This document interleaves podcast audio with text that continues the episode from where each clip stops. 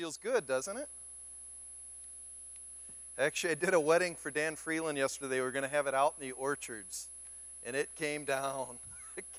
and so we got all into this barn, and Dan's like, "What are we going to do?" And I said, "We're just going to wing it and have a great time." And that's the best, that's what we're going to do today with this sermon. We're just going to have a great time because this is a great story. It is a story in the Bible that I'm sure has been told more than any other story, besides the Christmas story. It's a story you as a kid probably were fascinated by. It's a story of a little boy, really is about 16, 15, 16, a large giant, and a slingshot. And that's what we're going to find in 1 Samuel 17, the story of David and Goliath. And not claymation David and Goliath, the real story. The real story. Not Davy, Davy and Goliath. My mom's funny lady. Actually, my, my son had a birthday this past week, and she likes to get strange little gifts. So we opened up the package for my son, and out was a boomerang, because we used to throw boomerangs all the time. And we threw the boomerang in the front yard, and we hit a couple neighbors. Sorry, Linda Gleason. And it got stuck in the tree a couple times. My mom always had a penchant for buying her sons and grandsons odd primitive weapons. I mean, all the time.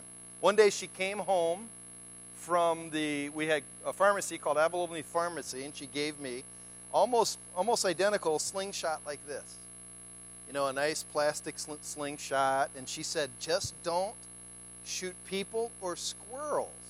That was a bad thing to say because I said, let me try out in the backyard because we had tons of rocks. And I took a slingshot and I went in the backyard to see if I can hit Cher Rawson with this thing.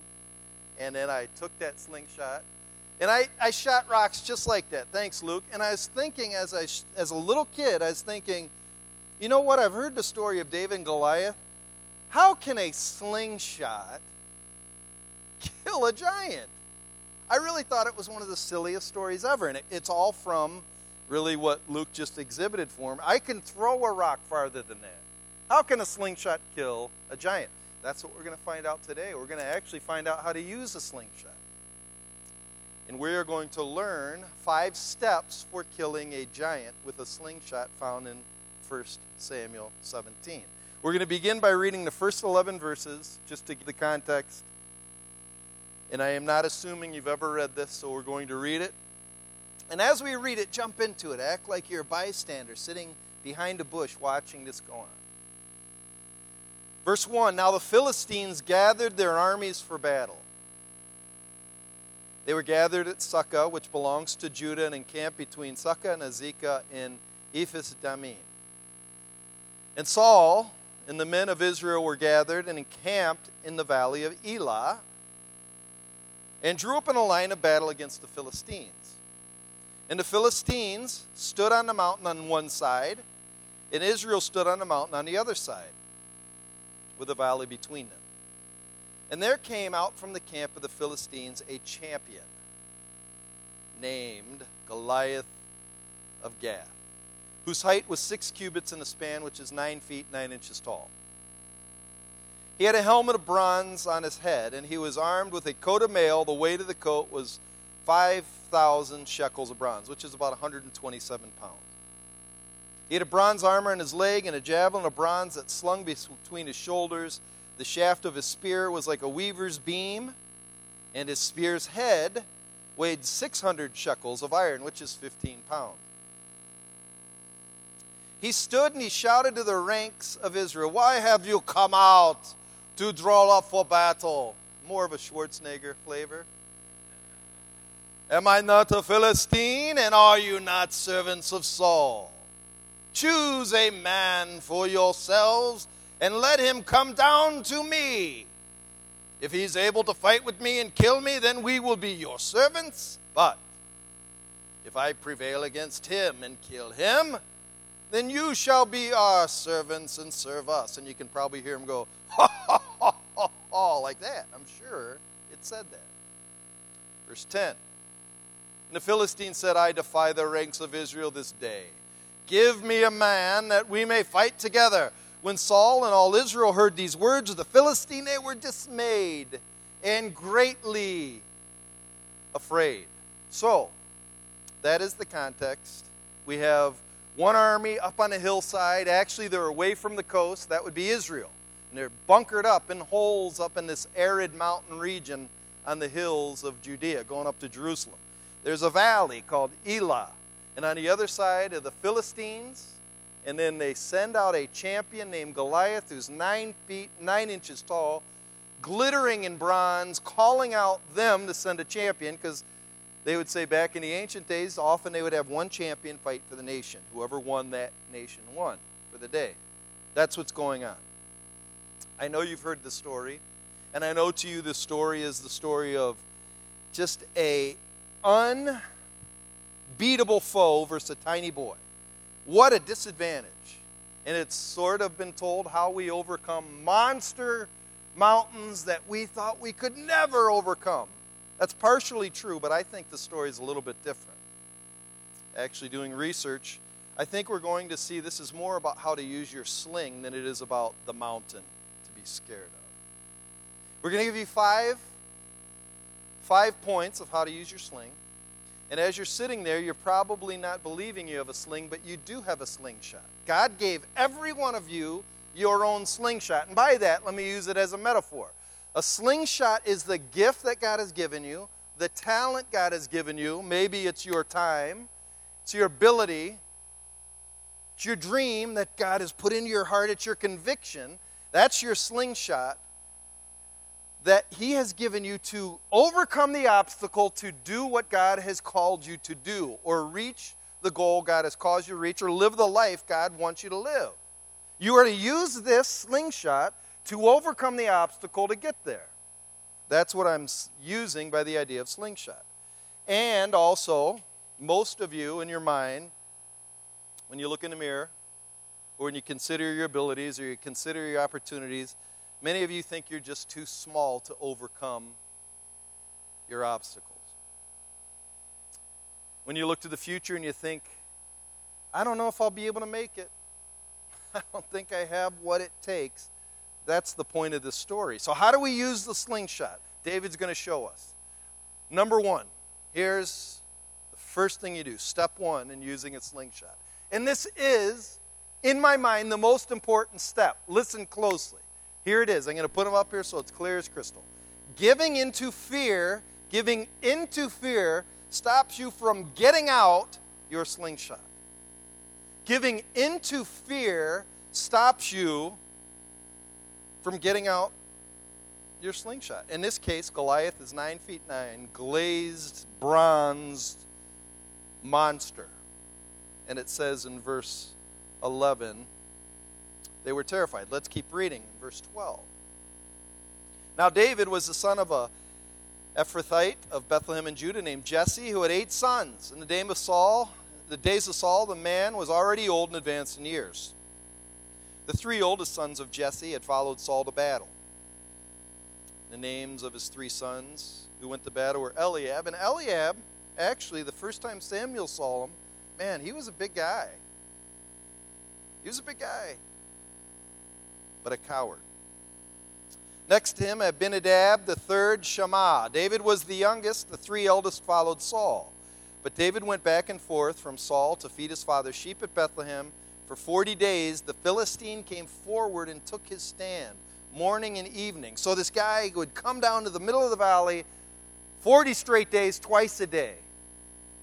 Verse 17 And Jesse said to David his son, Take for your brothers an ephah of this parched grain and these 10 loaves and carrying them quickly to camp to your brothers. So he had to keep bringing them basically sustenance to fight. They were there 40 days, they needed food. Verse 18 Take these 10 cheeses to the commander of the thousand, see if your brothers are well, and bring them some token from them. Now, Saul and they all and the men of Israel were in the valley of Elah fighting with the Philistines, and David rose early in the morning and left the sheep with a keeper and took the provisions and went as Jesse had commanded him. So he's a shepherd, not that important, regular job, while his fierce brothers are out fighting. He came to the encampment as the host was going out to the battle line, shouting the war cry. In Israel, and the Philistines drew up for battle. So they all got in their army line. They're all walking forward, and like Braveheart, they're all like, hey! It's the battle cry. And then they send out Goliath. And David left the things in charge of the keeper of the baggage and ran to the ranks and went and greeted his brothers. He wanted to see really what's going on. Verse 23 As he talked with them, behold, the champion, the Philistine of Gath, Goliath by name, came up out of the ranks of the Philistines and spoke those same words. And David heard him. And look at verse 24. All the men of Israel, when they saw the man, they fled from him and they were much afraid. So they went out to battle to fight they knew he would come out. Why would they come? Why would they keep raising the battle cry? He comes out, oh, and they get scared again. They did it 40 days straight. Fear immobilized them. I'm going to uh, kind of go off topic a little bit. Not, I mean, it's on topic, but I have, I want to spec. I've been studying this. I listened to a TED talk by Malcolm Gladwell, and I've I don't think this is as much about fighting as it is about fear. Do you know fear causes you to quit? Causes all of us to quit. Some of us have never even used our talents. We don't take leads on things. We don't start Bible studies. We don't initiate friendships. We don't speak to our coworkers about Christ, not because we can't, but because we're scared to death. Fear immobilizes us, it stops us dead in our tracks. I believe, and I want you to listen very closely, I believe that fear has one weapon, one major weapon. And that weapon is intimidation. Intimidation is a mental disease. Not a physical disease, it's a mental disease. It's where I really don't believe I have anything on my side. I see the problem and it becomes a giant and I just quit. I quit. I quit. I believe, I'm going to speculate. Here's my, here's my speculation, it's my conjecture, based on studying and doing some research. I believe Goliath didn't come to fight. I think Goliath came to just keep Israel from fighting. Goliath came to intimidate, not to fight. Here's why. I'll give you four reasons. Number one, if you read chapter 14, Jonathan, with his armor bearer, beat a whole platoon or a battalion, and then they went out and fought against the Philistines, and God had the Philistines kill each other. It was crazy battle. A little bit later in chapter 14, it says the Philistines kept attacking Saul, and Saul kept routing them. It uses the word routing, means pummel them. So if you, by experience, chapter 14, the Philistines, they lost every time. Second speculation. Do you know, like some people say, all David had was a slingshot? Wait a minute. Do you know what a slingshot really was? I got a video for you. I want you to watch this video. If you notice there's a target in the back, this guy just practiced for a day. That's all. He put together a slingshot like David. And there's a little block in the back, 70 feet away. First one he misses. Gets another rock.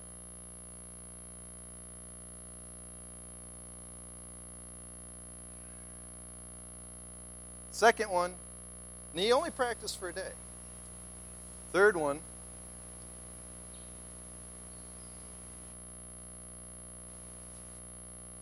smashes that thing. If that hits you in the skull, it'd do some major damage. So actually, this Malcolm Gladwell did some research. He said basically, the sling was a regular weapon in those days. Hunters would use slings to knock falcons and hawks out of the sky. He said the graphite stones that were in the same area in the valley of Elah, with the velocity of twirling the strings and letting the rock go, it had the same stopping power, not speed, but stopping power as a 45 revolver. Stopping power means it could drop you like that. So the sling was not just a sling, it was a major weapon. That's the second reason. It's not this little boy's tool. This is what kills us. I think this is what kills us about how we read the Bible. We read the Bible with our vision, not with what really happened. We often discount it. Third thing when ancient armies went into battle, they had three different, what I would say, kind of platoons or groups. Group number one is cavalry. Cavalry is what? Horses. Second is hand to hand combat. That's where they'd fight hand to hand, close up. Third is the artillery, which is slings and arrows. Imagine you're fighting in the Civil War and you fought the Civil War battle. Would you rather use a bayonet or would you rather use a rifle with five rounds? Probably a rifle with five rounds. And there's some, if you notice in verse 40, we're going to see he picked up five stones. Scholars like to say, well, it's because he had four other brothers. I don't. Okay, he did. It says he has four other brothers. I think it, he picked up five stones so he could have more ammunition. We like to think, ooh, that was good research, Pastor. Five other brothers. I don't think that's what it was. My first one, again, is I gave you the first one. They, they really had superior force over Philistines. Number two, the sling is not just a weapon, it is a vicious weapon. Third thing is because David is artillery fighting hand to hand combat, which Goliath was. And here's the fourth thing. This is very interesting. Why was Goliath nine feet nine inches tall? Two speculations. One, he's the son of the Nephilim. Genesis 6, the angels of God came down with women of earth, or the daughters of man, and had these giants of men. So some people really say, well, they're the offspring of the giants. Other researchers will say, well, he had gigantism. Gigantism is where you have a lump on one of the hormones, and it causes you to have excessive height. If you ever watched The Princess Bride, Andre the Giant had that problem. Some people think Abraham Lincoln had that problem. Listen to what some researchers say about gigantism. Many of those who have been identified with gigantism over the years have suffered from multiple health issues involving their circulatory or skeletal systems, as the strain of maintaining a large, heavy body places abnormal demands on both the bones and the heart. People with this disease are not swift nor are they agile. So, let's say Goliath had gigantism. He's probably not swift or agile. He wants you to come up close, fight him hand to hand. David had the advantage with the sling. Why wouldn't he have a helmet that covered the whole thing? Because he's there to intimidate, not to fight. Let me give you an illustration, Doug. You'll understand this. Rocket football. Rocket football, you get some big kids that play rocket football. Usually in rocket football, sometimes you have really big kids. And oftentimes those really big kids, they run 10 yards and they're exhausted. They're really not that good. Doug, you know what I'm talking about? And often they can't play because they're overweight. But when you put pads on them and you put a helmet on them, they are the ones you bring out to flip the coin. Yes. Yeah, you run yeah, you run you run around the other team with them lead. Why? to strike fear. Here's my conclusion on what this point is this was not a fair fight. David had every advantage, and he had one more asset on his side. It's, it goes something like this. See if you can help me. If God is for us, here's my conclusion the story is about fear, not strength. Most fear Fear is that intimidation in your brain that's stopping you, is not what it seems to be. Put it like this people quit not because of the reality, but because of their unsanctified imaginations. Their mind is unsanctified. What that means is they really don't believe God. So we quit. We don't use our gifts, our talents, our abilities, our resources, and we go back to our couches and we watch another series of Netflix. Number two, how do you use your sling? You have to have the right motive. You have to have the right motive. When you have the right motive, it moves you to action. Watch this in verse 24 to 26. There's going to be two motives that are going to be shared. And I want you to guess what the two motives are. Verse 24. All of the men of Israel when they saw the man, Goliath, fled from him and were much afraid. The men of Israel said, Have you seen this man who has come up?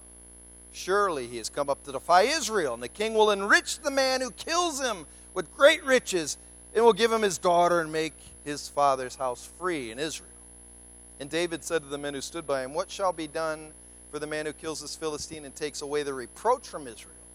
For who is this uncircumcised Philistine that he should defy the armies of the living God? And the people answered him the same way, so that it shall be done to the man who kills him. There's two motives going on here. Number one motive, and I guarantee you this is the most of the motive we use to ever make a choice. The first motive is this What's in this for me? They said, if you kill Goliath, what do you get? The king's riches and his, and his daughter. David will realize that doesn't turn out to be that good of a deal, his first daughter. But anyhow, he's saying that, that in their mind, Saul's trying to get them motivated. If you kill Goliath, you will get my riches. Okay, so what we do with what's in this for me is we do cost cost analysis. It's called return on investment. All right, so either I fight Goliath, which is probably certain death. He's nine feet nine, or I get riches. What's their choice based on verse 24? They ran. This didn't, that stopped their motivation. Most of us always make choices on what, what will I get out of this if I do it? If I become a, man, if I become a teacher, if I lead a group, or if I reach out to my friends, what's going to happen? Nine times out of ten, fear tells you that the risk is too high. Fear does to your unsanctified imagination. We really don't think God's for us. So we see the fear and we quit because the risk is too high. I don't want to be embarrassed. I don't want to be ridiculed. I'll be a failure. I'll fail. I remember my preaching teacher said, the reason people don't preach is because they have fear of man. They think men are actually just evaluate. And you know what? People just, they don't really evaluate like you, you think they do. They really don't. What was David's motivation? One thing. Look at verse 26. He says, What shall be done for the man who, who takes away the reproach from Israel? What does that mean? What that means is the Philistines are embarrassing the name of Israel. Why is that so bad? Because God's name's on his people. In other words, his motive is to fight for the glory of God. Look at verse 46. I'll it basically supports what I say. Verse 46 David finally goes to fight him.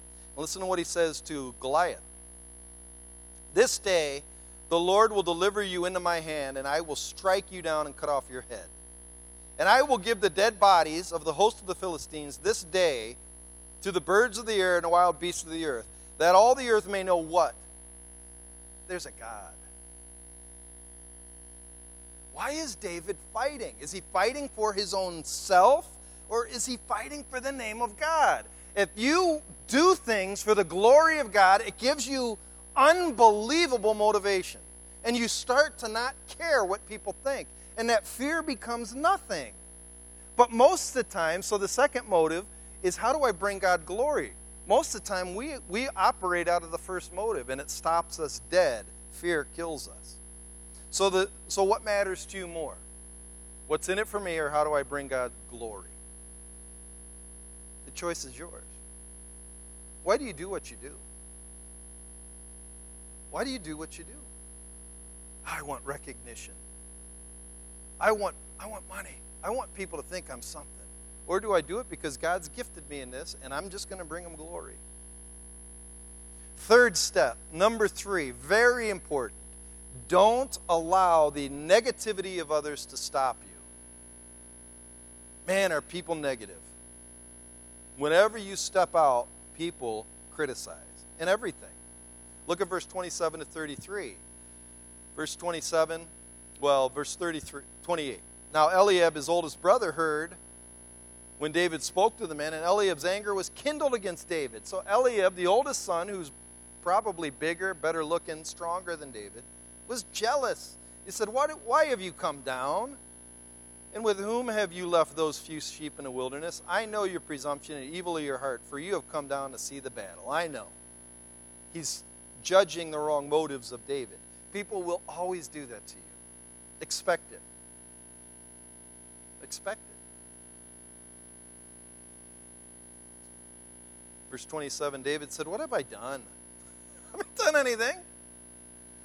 Was it not but a word? And he turned away from him toward another and spoke in the same way, and the people answered him again as before. Verse 31.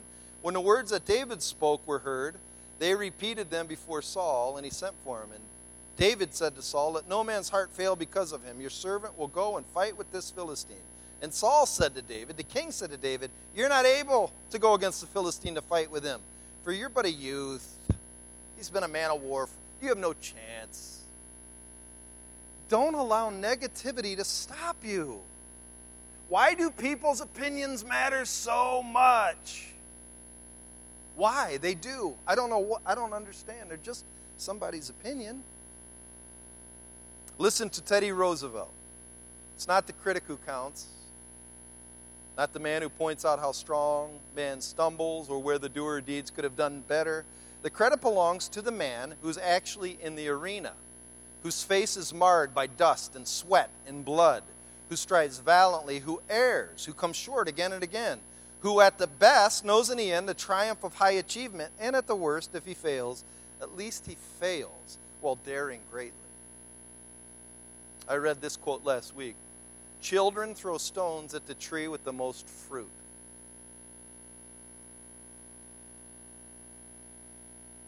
Step four. Remember, remember what God has already done. I love, I love this part of the story. David is standing before King Saul. King Saul looks him over and belittles him, gives him no chance. Man, if that was me, I'd be done. Okay, I'll see you.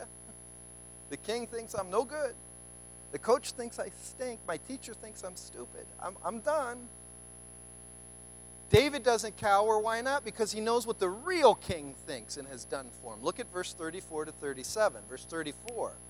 But David said to Saul, Your servant used to keep sheep for his father, and when they and when there came a lion or a bear, so when David was keeping sheep, he would have mountain lions come down and bears. Actually, I did some research, and they said really during Alexander the Great time, he even recorded a ton of different lions that lived in the area. They were shorter and fatter, but just as fierce as African lions. And they had a lot of mountain lions, too.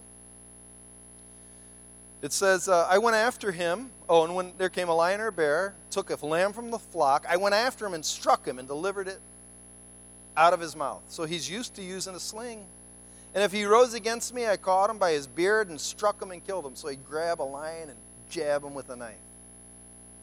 Your servant has struck down both lions and bears, and this uncircumcised Philistine shall be like one of them, for he has defied the armies of the living God. David said, The Lord who delivered me from the paw of the lion and from the paw of the bear will deliver me from the hand of the Philistine. And I like Saul's reaction. Saul said, All right, okay, go, go. What do you say to a kid who's killed lions and bears? Oh, okay, yeah, go. Yeah, go. You're better than me. I would love to see David's face at that moment, hear his conviction, because it's rare to meet somebody that believes in God so much. It's rare to meet somebody that believes in God so much. Turn to Second Corinthians. This is an amazing verse. I want you to notice this. And I'll tell you what, Here's your homework. Memorize this all week long. 1 Corinthians chapter 1, 9 and 10. It is so powerful. 1 Corinthians chapter or 2 Corinthians, 2 Corinthians chapter 1, 9 and 10.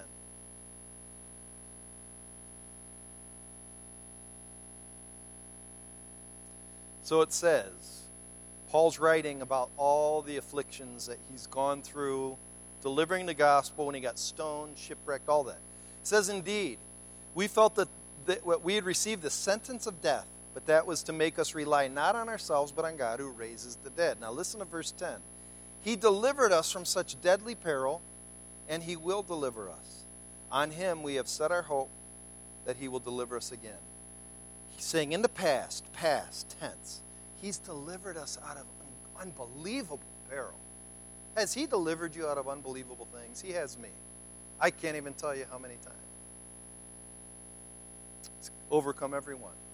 And then He says, in the future, He will deliver us. If He did it in the past, Paul says He'll do it again. God's desire, listen to this, God's desire to come to our rescue is never exhausted. He doesn't get tired of us calling on Him. He's not like a normal parent. How many times I had to tie your shoe? My, my dad, that was one thing I'd say about my dad. My dad always served us. And especially my sister Tammy. My oldest sister was the worst driver he ever saw. She had my dad would let her borrow the station wagon because it kind of already looked like a junkyard derby car. But he let her borrow it because he knew she'd get an accident. She always got an accident. She'd call up, Hey, Dad, yeah, you out of gas? No, I'm stuck on a tree. Okay. He'd run and he'd go get her. I can remember it was the middle of a Cleveland blizzard, and he said, Hey, Chris, hop in the car. I hop in the car, we put our dog Buff and We drove to this slick patch of ice, and sure enough, Tammy's in a ditch. My dad jumps out, chewing on a toothpick. Hey, let's, I'll call the tow truck. I know the guy. Like he was always there. He never got tired of Tammy calling. He didn't say, You stupid girl. God doesn't do that with us. He always wants to rescue us. And then the rest of the verse says, This is present tense. On Him, right now, we have set our hope. Set means I'm standing on ground of hope. I know no matter what, He'll rescue me. That's the point. We go back to 1 Samuel again, look at verse 37. It's exactly the same verse. Verse 37. And David said, The Lord who delivered me in the past, from the paw of the lion, from the paw of the bear, will deliver me. It's exactly the same thing. Step five. Step five is very hard. Don't be someone you're not. You, this is, this is Kim Ferguson uh, terminology, you be you. Did you ever hear Kim say that? Sue? You be you. It's so true, though. Don't be someone you're not. Do be you. You be you. Look at verse 38. Then Saul clothed David with his armor. So he's that's all Saul knows is hand to hand combat. Gives him a helmet of bronze, puts it on his head, clothed him with the coat of mail. David strapped his sword over his armor and tried in vain to go, for he had not tested them. Then David said to Saul, I can't go with these, I've not tested them. And his artillery. So David put them off. And he took his staff in his hand and chose five stones from the brook, put them in his shepherd's pouch. His sling was in his hand. He approached the Philistine. He did it he did it his way. When you try to do something new for God, people advise you to do it like someone else or themselves, the way they've always done it. It's funny, I was talking with Paul Slaughter about preaching. He goes, I, I don't like, I like PowerPoint, but I don't like it. I feel freer without it. And I said, Don't do it. Yeah, but you do it. I do it because I see things in pictures. That's the only reason I do it. I, I first put together my slides because that's how I see it. I see it that way. And actually, some people are like, why do you use slides all the time? Because it's kind of how I think. It's who I am. And I realize that's the only way I know how to do it. But we have this strange tendency to judge the way we do things by the way other people do things. You do it the way you're meant to be. It's funny. In a way, Michelle didn't want to be a pastor's wife at all. She didn't want me to be a pastor because she says, I can't I can't be like other pastors' wives. And I looked at her in the face. I said, That's exactly why I married you. If that doesn't make sense, you'll understand what I mean by that. I like the way she is. She doesn't need to be somebody else. Neither do you.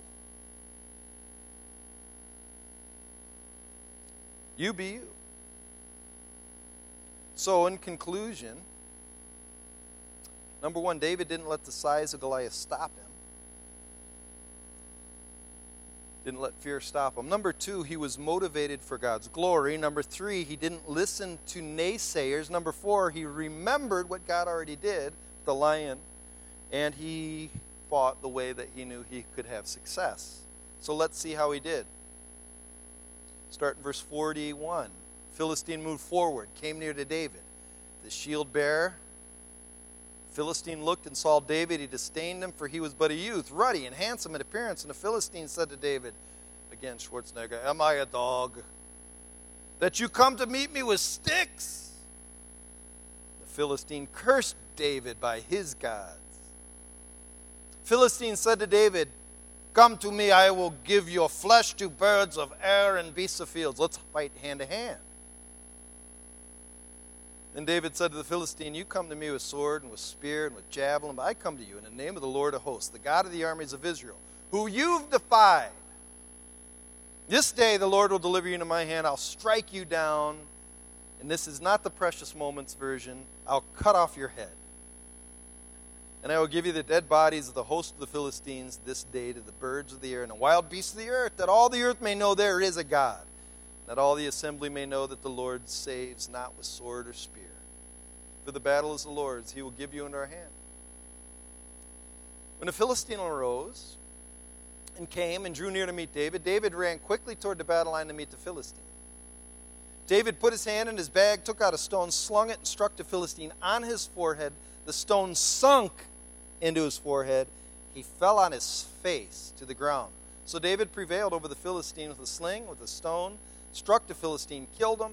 There is no sword in the hand of David. Then David ran, stood over the Philistine, took his sword, drew it out of its sheath, killed him, cut off his head.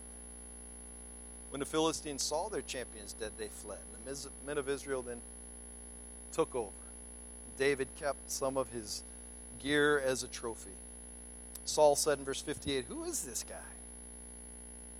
You'll surprise people when you do things for God. So, what is your fear? What is it? What is your sling? What's your gift? And what does God want you to do? What is your fear? What is your gift? And what does God want you to do? Here's what you need to do just do it. Don't let fear stop you, just do it. I posted online this thing with Shia LaBeouf about do it. Did you ever see that, Luke? so stupid. I posted it. Anybody you guys watch that when I posted it? He gets up there and he says, Just do it! And he goes, and he says this Don't let your dreams be dreams. Yesterday you said tomorrow. So just do it! Make your dreams come true. Some people dream of success while you're going to wake up and work hard. Nothing's impossible. So you get to the point where anyone else would quit, and you're not going to stop there. What are you waiting for?